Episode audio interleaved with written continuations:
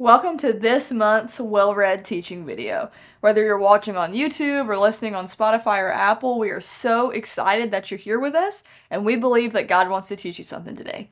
I want to start today's teaching with a question Do any of you out there really invest in what your Instagram feeds look like? You know, you have a theme, whatever. Well, I know that for our well read Instagram, it's at well read Leslie K. If you're not following us yet, by the way. But for our well read Instagram, I put in a lot of time and effort to make sure that our feed, you know, matches and looks aesthetically pleasing because I want you guys as our audience to have a good experience when you're on our Instagram page. But if I'm being honest, I haven't always put that same effort into my personal account. See, I didn't even realize that people did this, you know, had themes or whatever with their Instagrams until my freshman year of college. My friend Kirthana, she taught me all about having a theme for your feed and using the same filter. And she taught me about VSCO and all the things. And because that she educated me on all the Instagram etiquette, I started to have a feed that matched because I used the same filter on every picture that I posted. It was C1 on VSCO, by the way, if you're wondering. So I can't say that I, you know, still do this as much now for my account, but it was something I did for a long time in college. And because that I did it, you know, when I look back at these pictures from college, they all look the same. No matter where I was or what I was doing, they all had this similar look because they all had the same filter. And, you know, even memories that like me at a concert with my friends versus me at a, you know, UT football game, the lighting was different, the aesthetic was different, but the pictures still looked pretty similar because of the filter. But what we can see from this silly example is that things aren't always as they appear. Our lives can be like this too. Maybe, you know, you say that you're a Christian and you go to church and you claim the title of a follower of Jesus, but your life doesn't really reflect him. Maybe you say you love Jesus with your words, but not so much with your actions. Your life is filtered, if you will. On top of all this, you know, a filtered life, it doesn't actually bring change into the world. It, it doesn't lead people to Jesus because people can see through filters. You know, I'm sure that when people looked at my feed back then, they knew that my life didn't really look like the C1 filter. I just made it appear that way because I wanted my Instagram feed to look a certain way. People could see through it. They knew it was just a filter. It was just that. But when our spiritual lives look like this, when we have a filtered spiritual life, what is the solution? The good news is that Jesus has a solution for us. If you watched our last teaching video, we started a series on the Sermon on the Mount, and our last video was on the Beatitudes. So, this is our second video in this series. If you missed the first one, I definitely recommend you go back and listen to it. We learned a lot about the Beatitudes together. But in this week's video, we're going to be looking at Matthew 5 13 through 20. We're going to talk about being salt and light as believers and what that means, the law, and righteousness. And now, these might sound like some really heavy and deep topics, and, and they can be, but I believe that if we want to see like true transformation in our walks with God, we have to go deeper in the Word. We have to go deeper in the Bible. Even when the topics seem hard, I would say especially when the topics seem hard. So, with that being said, let's dive right into the Word and see what God has for us. And if you've been around, well read long enough, then you know that we're going to start with the context. So, as we covered in the last video, the Sermon on the Mount is found in the Gospel of Matthew. So, let's quickly look through some of the questions that you would ask if you're looking for the context of a passage. So, what is the Gospel of Matthew? The Gospel of Matthew is one of the four gospel accounts about Jesus' life and ministry. Who wrote it? Well, the Gospel of Matthew was written by a man named Matthew. He was one of Jesus' 12 disciples. He was Jewish, and before he started following Jesus, he was a tax collector. What was the purpose of this book? Well, Matthew's gospel emphasizes that Jesus is the Messiah and that he fulfills the Old Testament. Matthew wanted the Jewish people to see that Jesus was who they had been waiting for. When was it written? Well, it was written around 55 to 65 AD. And where did it take place? Well, the events in the bi- in the book take place all over Israel, but the Sermon on the Mount most likely happened on what is called the Mount of Beatitudes, and it is a hill that looks overlooks the Sea of Galilee. We're going to pick up, like I said, in Matthew 5 13 through 20, right after the Beatitudes. And if you don't know what the Beatitudes are, again, go check out our last teaching video. It's also really important when looking at the context of a passage, especially if you're starting in the middle of a chapter like we're doing right now, is to see what exactly is happening around the text. With that being said, you know, if you weren't here for our last video or if you aren't familiar with the Beatitudes, um, leading up to this point when Jesus had given the Beatitudes, you know, they kind of give this picture of the kingdom. So the theme of being a kingdom citizen had already been introduced. So Jesus continues with this theme in these verses we're going to look at today. So let's just go ahead and turn to Matthew 5. If you have your Bible and want to turn with me, that's great. If you don't, all right, so Matthew 5, we're going to pick up in verse 13. You are the salt of the earth. But if salt has lost its taste, how shall its saltiness be restored?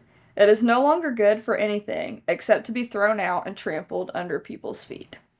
So it might seem weird for us as Christians to be described as salt, but let me give you some historical context. So during this time, if you didn't know, they didn't have refrigerators, they didn't have freezers. Who would have thought?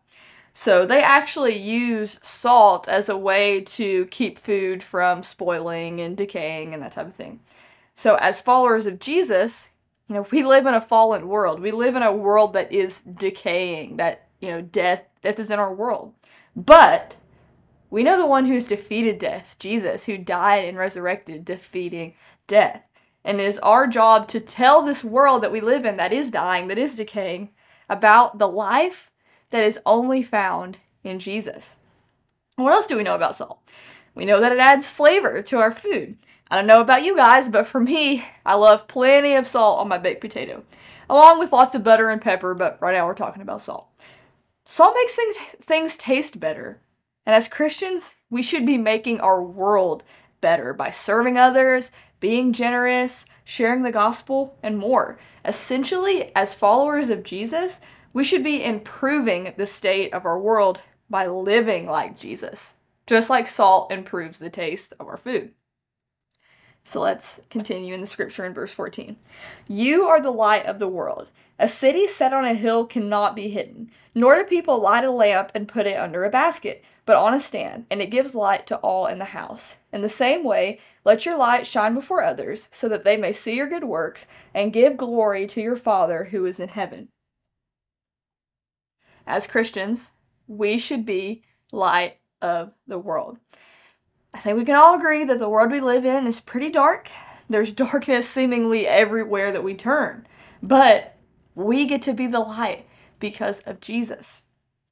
People should see the fruit of the Spirit love, joy, peace, patience, goodness, gentleness, faithfulness, self control in our lives and know that there is something different about us, that light. The way that you as a Christian speak to people should be different. It should be filled with love and encouragement the way you respond to difficulty in your life should be different. It should be with faith and peace and honesty. The way you stand for truth and holiness should be clear. This may seem impossible on your own, because it is, but the great news is that you can be the light of the world when you walk with the capital L light of the world. John 8:12 says this. Again Jesus spoke to them saying, I am the light of the world. Whoever follows me will not walk in darkness, but will have the light of life. Jesus is the light of the world. And when we are in relationship with Him and walking in step with His Spirit, we can be that light to the world too. Why is it important that we let the world around us see the light in us? Well, let's look back at the scripture. It says, In the same way, let your light shine before others, so that they may see your good works and give glory to your Father who is in heaven. When we shine our light and share the love of Christ, the light of Christ, people take notice and it leads other people to Jesus. And nothing could be more important than whether people know him or not. Let's continue in scripture. In verse 17, do not think that I have come to abolish the law or the prophets. I have not come to abolish them, but to fulfill them. So, the law here refers to the Torah, which is the first five books of the Old Testament, and then the prophets refers to the rest of the Old Testament. So, Jesus right now is talking about essentially the entirety of the Old Testament. And he says that he didn't come to abolish the Old Testament. He came to fulfill it. He fulfilled messianic prophecies and he lived a perfect life. He never broke the law, he never sinned. He never broke a single law. He kept the Mosaic law perfectly. And he's the only one who could. We'll continue in the scripture. For truly I say to you, until heaven and earth pass away, not an iota, not a dot will pass from the law until all is accomplished. So Jesus makes it clear here that the law, the Old Testament, is still the word of God. Then he continues, Therefore, whoever relaxes one of the least of these commandments and teaches, teaches others to do the same will be called least in the kingdom of heaven. But whoever does them and teaches them will be called great in the kingdom of heaven. So Jesus, again, he makes it clear that the law and the Old Testament are scripture, they're the word of God. And Jesus holds scripture in the highest authority. As believers, I think sometimes we can get in this mindset, and I'm the same way, of not reading the Old Testament because sometimes it's longer or it's harder to read or whatever. But Jesus makes it clear here that the Old Testament is the Word of God. God still speaks through the Old Testament and it helps us to know Jesus better. We get to read messianic prophecies, learn more about what He came to do. So it's critical that we still read the Old Testament. It's still the Word of God. Then Jesus continues. For I tell you, unless your righteousness exceeds that of the scribes and Pharisees, you will never enter the kingdom of heaven. So I gotta be honest and say that for a while, this verse really confused me. Anytime I read it, anytime I heard it, it just confused me. And I probably should have, you know, looked into it and researched, you know, back then when it confused me, but I would always be like, well, I don't know what that means and continue on. But as I was studying for this video, obviously, like, I needed to understand it to be able to teach it to you. So I did a lot more studying and research on what it means, and I'm so grateful to the Lord to be able to say that I have much more of a grasp on it now. It makes a lot more sense to me, and I'm really excited to share my new knowledge with you. So hopefully, someday when you're reading the Sermon on the Mount and you come across it, you know, you don't get as confused as I did all these years. So, we need to know some background on the Pharisees. So, Jesus mentions the Pharisees in this verse, so we need to kind of know who they are. So, they were experts on the Jewish law, essentially. They had entire books of the Old Testament memorized. Yes, entire books. And they also followed extra rules from oral tradition. So these rules were not found in the Bible, um, but the Pharisees followed them anyway because they were essentially like their purpose was to try to keep you from breaking the actual law that was in the Bible. It was like extra, like barriers, I guess, to try to keep you from breaking the law. These were not biblical. Again, they were not in the Bible. These were just extra rules from oral tradition. But the Pharisees treated them as if they were, you know, the law, even though they weren't. So these guys were literally, literally, they're trying to follow all these rules and the people that Jesus is speaking to, because the Pharisees, you know, were these religious leaders and they knew so much scripture, they had books of the Bible memorized, and not only that, they followed these extra laws, or not laws, rules, they weren't the law. Like, the people would have seen them as being extremely righteous, extremely holy. But yet, Jesus says that to enter the kingdom of heaven, your righteousness would have to surpass the Pharisees' righteousness. And I'm sure that the people that were hearing the Sermon on the Mount were like, but who could do that? But the thing is, no one could. No one except Jesus. Only Jesus could live a righteous, holy, and perfect life. And what I realized, what confused me about this verse, is that it always sounded to me that like the Pharisees were getting this credit for being these, you know, just upstanding, righteous guys. But Jesus wasn't giving credit to the Pharisees for their upstanding character. He was actually saying that not even the Pharisees and all of their rule following were righteous enough to enter the kingdom of heaven. You know, they were trying to, you know, be good enough, do good works, you know, earn a spot in the kingdom. And Jesus was saying, no. As much as you're trying, it's not enough. Even all the rules you're following, it's not enough. So, Jesus makes it clear here that none of us are going to get to heaven on our own righteousness because no matter how good we may appear like the Pharisees, we are still sinners, and sin separates us from God. Even the Pharisees, having these books of the Bible memorized, like in their minds, they knew the Word of God, but they didn't actually know God Himself. So you may be wondering, okay, well, if these guys had all these books of the Bible memorized and followed all these rules and tried so hard to, you know, be good guys and they still weren't good enough to get into heaven. How do I get into heaven then? And the answer to that question is Jesus. Jesus lived a perfect and righteous life. And we when, we are covered by his righteousness, we get to go to heaven. Jesus, the Son of God, put on human flesh, came to earth, lived a sinless life, died on the cross for our sins, and resurrected on the third day. He defeated death, and he's still alive today. Scripture says that whoever calls on the name of the Lord will be saved, and it also says that we are saved by grace through faith. So when you if you place your faith in Jesus and receive him as your Lord and Savior, he will make you righteous. Remember, you can't earn righteousness. You can't become righteous on your own, but Jesus, He can make you righteous. When He saves you, you become righteous before God because Jesus' righteousness has been made yours. In Christ, you are the righteousness of God. So, as far as application goes, you may be wondering, you know, what do these few verses have to do with my life? And if you know Jesus, your step if you actually know him and have a relationship with him, your step is to evaluate. You know, are you being salt and light? Or are you living that filtered life we talked about earlier? Is your life making a difference and a positive change in the world? Can the people around you see that you live from a place of love, of joy, of peace, of truth, of conviction? Does your life look different from the world? Or do you blend in with culture, maybe because you want people to like you, or you just want to fit in with the people around you? In other words, are you living a filtered life?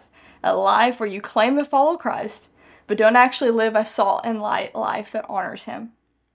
If you are not currently living that salt and light life, I want to encourage you to repent and turn back to the Lord. Decide today that you will live a set apart life that honors the Lord. You will live a life that people around you look at you and say, wow, there's something different about them. They live a life that brings light to the darkness in this world. Now, if you don't know Jesus, if you don't have a relationship with Him, your next step is to receive Him as your Lord and Savior. Remember, none of us can be righteous on our own. We can do nothing, no amount of good works, nothing to save ourselves. The Pharisees made up rules to try to break the actual, to try to avoid breaking the actual law. And they still weren't righteous enough for the kingdom. They still had sin in their lives. They were still separated from God. We must be made righteous by God through what Jesus did for us on the cross. So I ask, do you believe in your heart that Jesus died for your sins and rose from the dead? Do you want to make Jesus the Lord of your life? If you don't know Jesus and you want to make that decision to receive him today, I'm going to pray a prayer that you can pray with me. Jesus, I confess that I am a sinner. I have broken your commandments and done wrong. Thank you for living the righteous life that I can never live. I believe you died on the cross for my sins. I believe you rose from the dead on the third day. Please come into my life. Please save me. Please forgive me of my sin. I will live for you. Thank you for forgiving me and give me eternal life and giving me eternal life. In Jesus' name, amen. If you just made the decision to follow Jesus, we are so excited for you, and I want to ask you to do one thing. Please contact us and let us know about your decision either by email, which you could email us at contact at wellreadlk.com. I'll say it again contact at wellreadlk.com, or you can DM us on Instagram at wellread Leslie K at wellread Leslie K. We just want to celebrate what God's doing in your life, and we want to help you take your next step in your walk with Him. Jesus has told us how we as Christians are to live, and He has told us that righteousness is never found in ourselves, it's found in Him and Him alone. Let's be salt and light this week, wherever we go, and show the people what a life lived in relationship with Jesus really looks like. Let's not live a filtered life. Let's live real, genuine lives for Christ. Last, I just want to say thank you for listening to this video in, or watching the video, listening on Spotify, wherever um, our second teaching video in the Sermon on the Mount series. I hope it blessed you and that it helps you become more well read in the scriptures. That's what we're here to do. But I just want to ask that you would make sure to tune in to next month's teaching because we're going to continue in the Sermon on the Mount series, which I'm really excited about. And I have one last thing, a really exciting thing. So this month, Isaac and I launched a Kickstarter campaign to hopefully fund a biblical short film called Many Are Called. Now, if you've heard about it at this point, you're going to hear about it again because we're just so excited and we can't stop talking about it. So to give you, if you haven't heard about it, to give you some context, Many Are Called. It's like I said, it's a biblical short film. It's centered on around a very, very famous Bible story, but we're not going to tell you what the story is. That's going to be part of the fun. You won't actually find out until the end of the film. So you'll get to kind of watch and see do you know who it is? Can you guess? Do you know what it's about? Um, but the link to check out our Kickstarter, because by the way, Kickstarter, it's crowdfunding. So we are essentially asking you, the public, you know, do you want to see this project get made? And if so, we are asking, you know, that you back the project financially, or if you can't do that, you know, just to share the project, save it, whatever you can do. But the link to check out our Kickstarter and to see the teaser trailer if your interest is piqued and you really want to you know get more of an idea you can see our teaser trailer on the kickstarter that link will be um, in the description below it's in our bio on our well read instagram so make sure to check that link out you know back the project if you can share it save it whatever you can do to support us we are just grateful for that so Thanks for watching today, guys. Thanks for your support with the Kickstarter. If you're someone who has backed it or shared it, we are so appreciative of that. And I hope that you guys continue to be well read in the scriptures.